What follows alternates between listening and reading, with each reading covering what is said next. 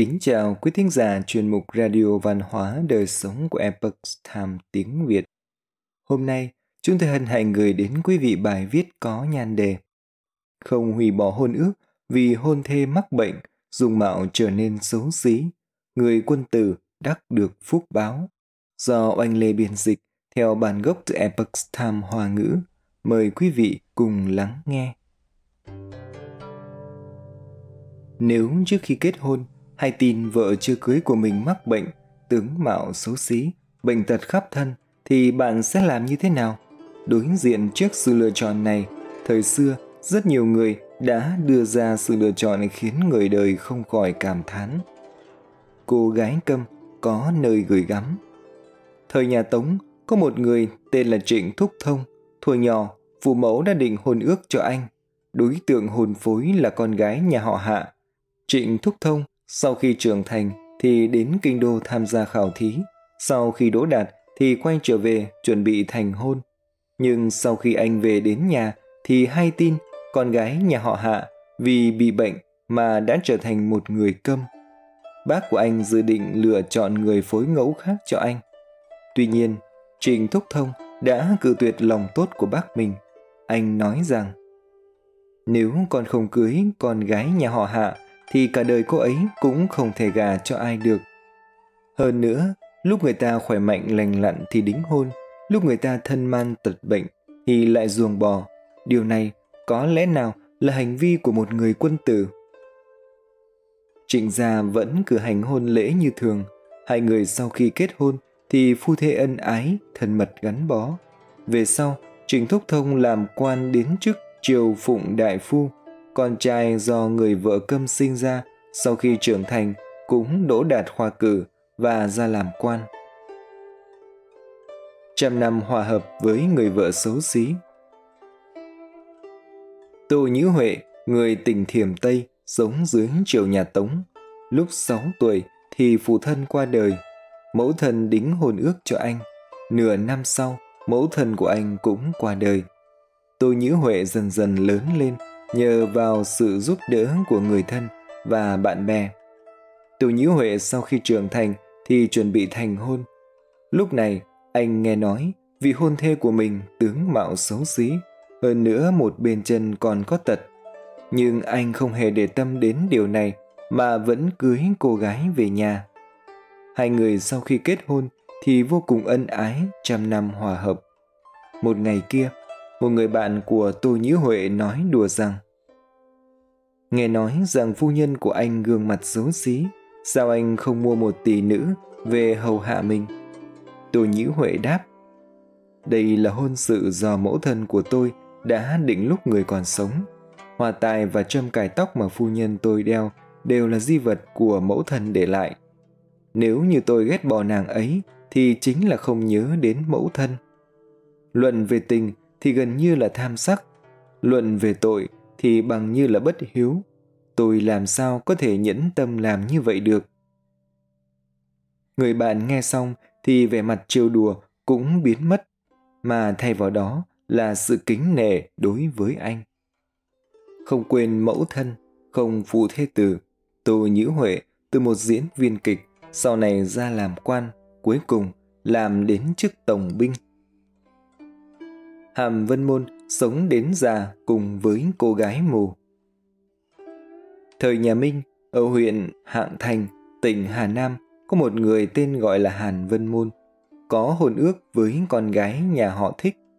Tuy nhiên, nào ai đoán được chữ ngờ, sau khi đính hôn không lâu thì cô con gái nhà họ thích đột nhiên hai mắt bị mù.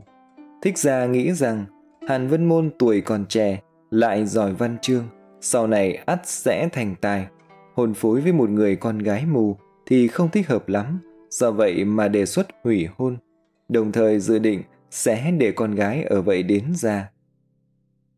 Phụ mẫu của Hàn Vân Môn cảm thấy rằng giải quyết như vậy cũng hợp lý, định bụng đồng ý từ hôn, nhưng Hàn Vân Môn lại kiên quyết không đồng ý, vẫn theo nghi lễ thông thường chuẩn bị rước cô gái mù về nhà. Thích gia vô cùng cảm động, liền thêm một tỷ nữ xinh đẹp làm của hồi môn.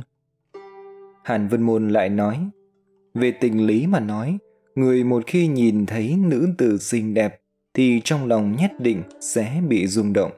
Do vậy chi bằng không nhìn thấy, như vậy có thể bảo đảm được sự hòa hợp giữa hai vợ chồng chúng con. Nói rồi liền cho tỷ nữ quay trở về thích gia. Về sau, Hàn Vân Môn đảm nhiệm chức quan trường quản giáo dục.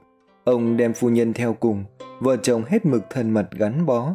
Người Hà Nam sau khi nghe nói về chuyện này thì đều ca ngợi hành vi quân tử của ông, cho rằng lưu đình thức của triều Tống lại một lần nữa xuất hiện. Lưu Dĩ Bình không bỏ rơi cô gái bệnh tật.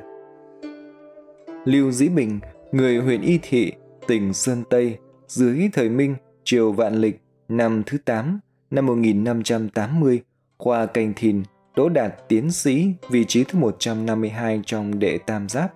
Sau làm quan đến chức hành thái phó, tự khanh, tỉnh Thiểm Tây.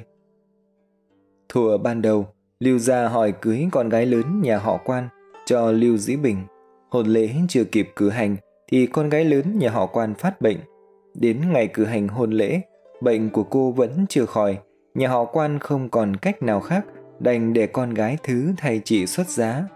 Ngày lúc diễn ra lễ hợp cần trong phòng tân hôn, thì Lưu Dĩ Bình phát hiện sắc mặt của cô gái không có vẻ gì là bệnh cả. Liền hỏi người mai mối nguyên nhân. Người mai mối bèn nói ra sự thật. Lưu Dĩ Bình thất vọng mà nói rằng, tôi gửi xính lễ cầu thân là cô chị đang mắc bệnh. Nếu không bỏ rơi nàng ấy thì là bất nghĩa. Chỉ e vì điều này mà nàng ấy sẽ ra đi sớm.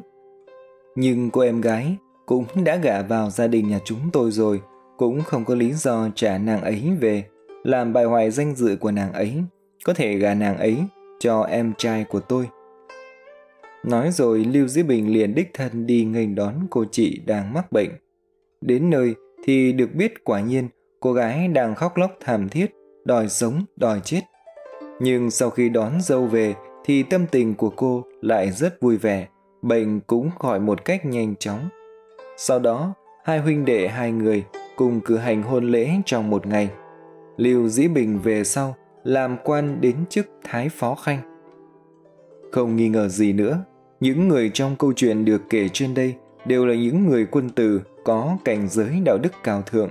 Trong tà truyện có lời rằng phù hòa nhi nghĩa, thề phù nhi chính. Trong lễ ký lễ vận đề rằng Phu nghĩa phụ thính, cũng có nghĩa là thân là chồng thì nhân phẩm phải đoan chính, hết lòng có trách nhiệm chăm sóc và bảo vệ vợ mình. Phải làm được vừa chính trực, vừa nhân nghĩa. Thân làm vợ phải dịu dàng chu đáo, vừa đoan trang, hòa thuận. Lý trí thời nhà Minh cho rằng phu phụ trì tế, ân tình vưu thậm. Trong mối quan hệ giữa vợ chồng thì ân tình là đặc biệt quan trọng. Mà người chồng được kể trong những câu chuyện trên đây đều nỗ lực thực hiện phù hòa thê nhu, chồng hòa khí, vợ dịu dàng, quan hệ vợ chồng đôi bên ân ái, để lại hết giai thoại này đến giai thoại khác cho hậu nhân. Tài liệu tham khảo bài viết Thái Thượng Cảm ứng Thiên, Cô Thẳng Thời Nhà Thanh và Thanh Bại Loại, Sao Hôn Nhân Loại 7 Quý thính giả thân mến, chuyên mục Radio Văn hóa Đời Sống của Epoch Time tiếng Việt đến đây là hết. Để đọc các bài viết khác của chúng tôi, quý vị có thể truy cập vào trang web etviet.com. Cảm ơn quý vị đã lắng nghe, quan tâm và đăng ký kênh. Xin chào tạm biệt và hẹn gặp lại quý vị trong chương trình lần sau.